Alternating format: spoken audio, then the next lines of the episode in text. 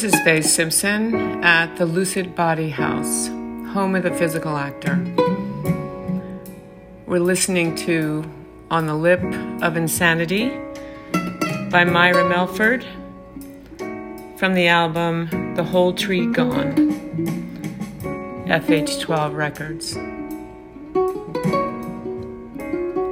The episode today is called Finding Center. What does finding center mean? I, I was speaking to a colleague who's been in the theater a long time and knows a lot about theater, very experienced, and he said to me, What does finding center mean? I had one of those epiphanies that, you know, we think that everybody thinks the way we think. And I thought, okay, let me let me break this down.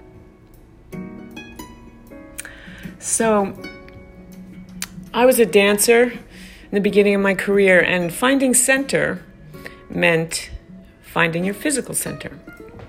Right? If you, your plumb line, your gravity line, from your head down to the ground, was the line, that gravity line that you would turn around if you moved off to one foot, standing on one foot, in order to lift the other leg, you had to have a center line in order to support that.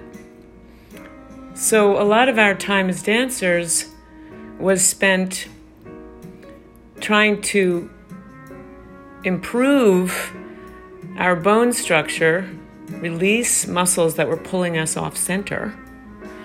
And so we could the ease that we could find that center line would increase. I was studied at the Erick Hawkins dance studio, and that was, I followed my sister there. I usually followed my sister everywhere. She was a dancer and studying there. And Erick Hawkins was married to Martha Graham and ended up injuring himself in her technique. So he broke off from the company and started his own dance training that was prioritizing natural movement, the spirals of the body, the bones being naturally nestled in their sockets, not pulled away from their sockets. And this key was on the trend with Mabel Todd, who wrote this amazing book, The Thinking Body, Andre Bernard. They were the one that started this idiokinesis. Some people say ideokinesis. I say idiokinesis. And idiokinesis is the using the mind imagery to help the body change its habits. Let me say that again using metaphor, mind imagery to help the body change its habits. So if you are standing straight up and the image is to let a waterfall drop down your back, the image of the water rushing down the back will possibly release some muscles that are holding, flipping that lower back up. Or another image was a dinosaur tail on the sacrum. And the sense that a heavy tail on the sacrum will then help you, help your body make a change. So, this physical centering is the real center of my own teaching in the lucid body and with actors. So we move then to another kind of centering emotional centering. I want to talk a little bit about the nervous system. The nervous system, which is in a center Center meaning not extreme one way or the other, we call it a regulated nervous system. Peter Levine. He wrote the book um, Waking the Tiger. And he really works with somatics on an emotional level, how the body is holding trauma.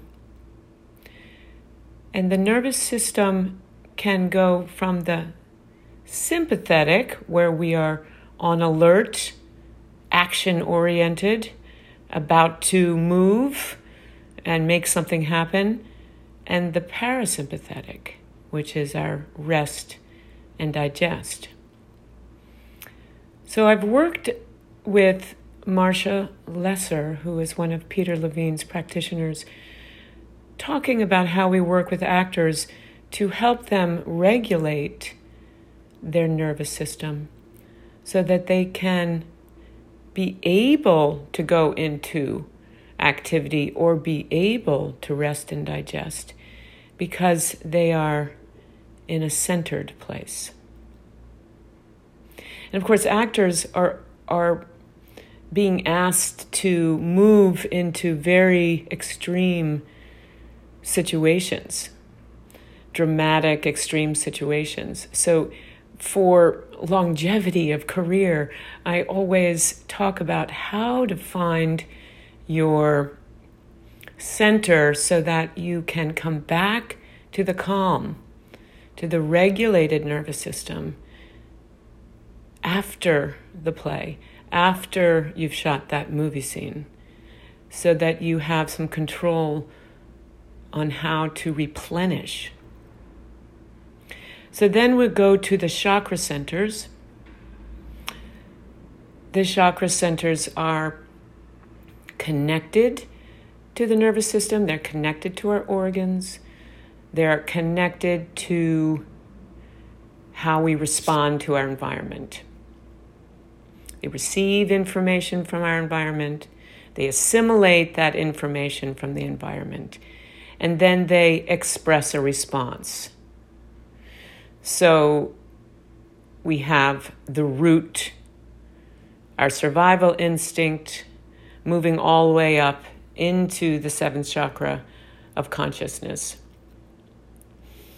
So when we talk about balancing the centers, it's also a way of referring to that calm place where you are ready to swing into action or swing into inaction depending on the given circumstances. So for an actor, of course that's that's vital so that you have the facility to be able to activate your body to suit the story and then come back and replenish.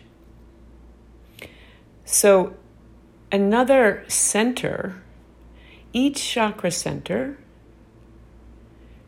can be at that balanced place. We have root, you have second chakra, the pelvis, you have third chakra, the solar plexus, which is about action you have the fourth chakra, which is your heart. And you have the fifth, your throat, your center of communication. You have your brain up in the brow.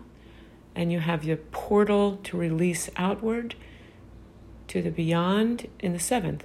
So the center of those chakra centers is the heart.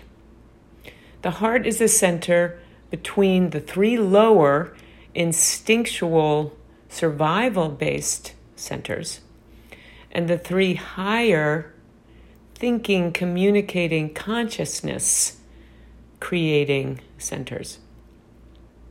But the heart is where we live, it's the fulcrum. It's the thymus gland is there along with the heart organ. And the thymus gland has a lot to do with our immune system, creating those T cells which fight infection.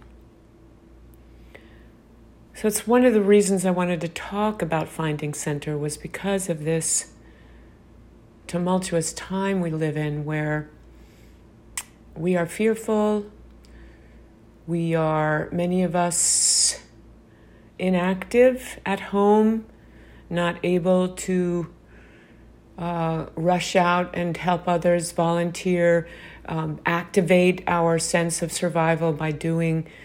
Uh, certainly, with myself, I find myself um, in a place of tears sometimes, frustrated with that I can't help others.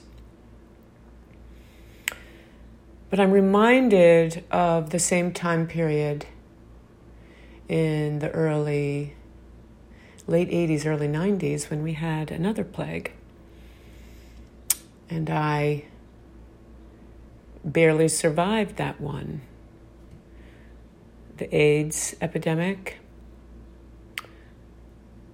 a virus without a cure, people dying. Um, I was a dancer then, so you can imagine a lot of my colleagues died. And there was a sense of fear, there was a sense of panic, loss. And I remember the wise healers, people that I sought out for help, the one thing they kept saying was, Fear is the worst thing for the immune system. Fear activates the amygdala in the brain, which sends the message to the adrenals to fire up that adrenaline. The adrenaline starts going, our bodies become ready for action, ready to run the blood is in our limbs. We are at our most powerful. But without being able to act, what happens is that adrenaline then reverses and becomes panic. And panic then slowly starts to whittle away at our resources we start losing any storage of energy we have because that that adrenaline with no way out no way to run like peter levine said would you want to run away from the tiger but if you can't then the need to run stays in the body trapped and the muscles are trapped and the blood flow is trapped so of course, I feel reminded of that time period now. So, finding center. Finding center physically, the plumb line. Finding center with our nervous system, trying to regulate that nervous system by having some restorative time and finding that center of the chakra centers in the heart where our truth lies. And the best way to find that center all in all three of those aspects is to find a chair, a cushion, find your center line Breathe into the heart. And if there are tears, let them be shed. If there's fear, let it be felt and moaned so that whatever the body is experiencing has an outlet. Audible outlet, emotional outlet, so that we keep moving away from that untapped fear and move into the place of today and now. And what can I do now? And where am I now?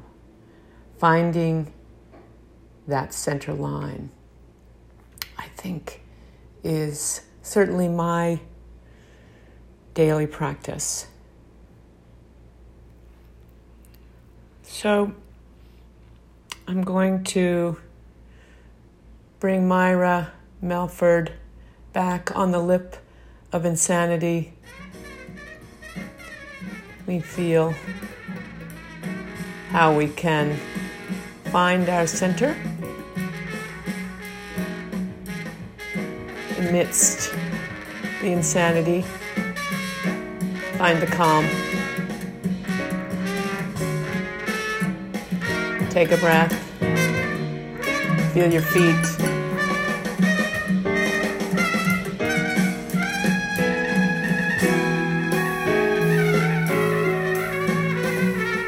Trust your center.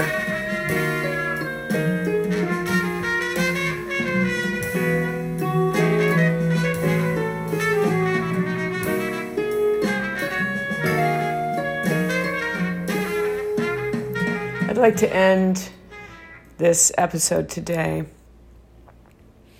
with uh, a quote from Cheryl Strayed.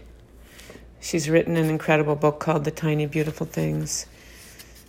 And in talking about facing where we are and being where we are with full welcoming cognition, she says, inhabit the beauty that lives in your beastly body and strive to see the beauty in all the other beasts. This is Fay Simpson at the Lucid Body House. Thanks for listening.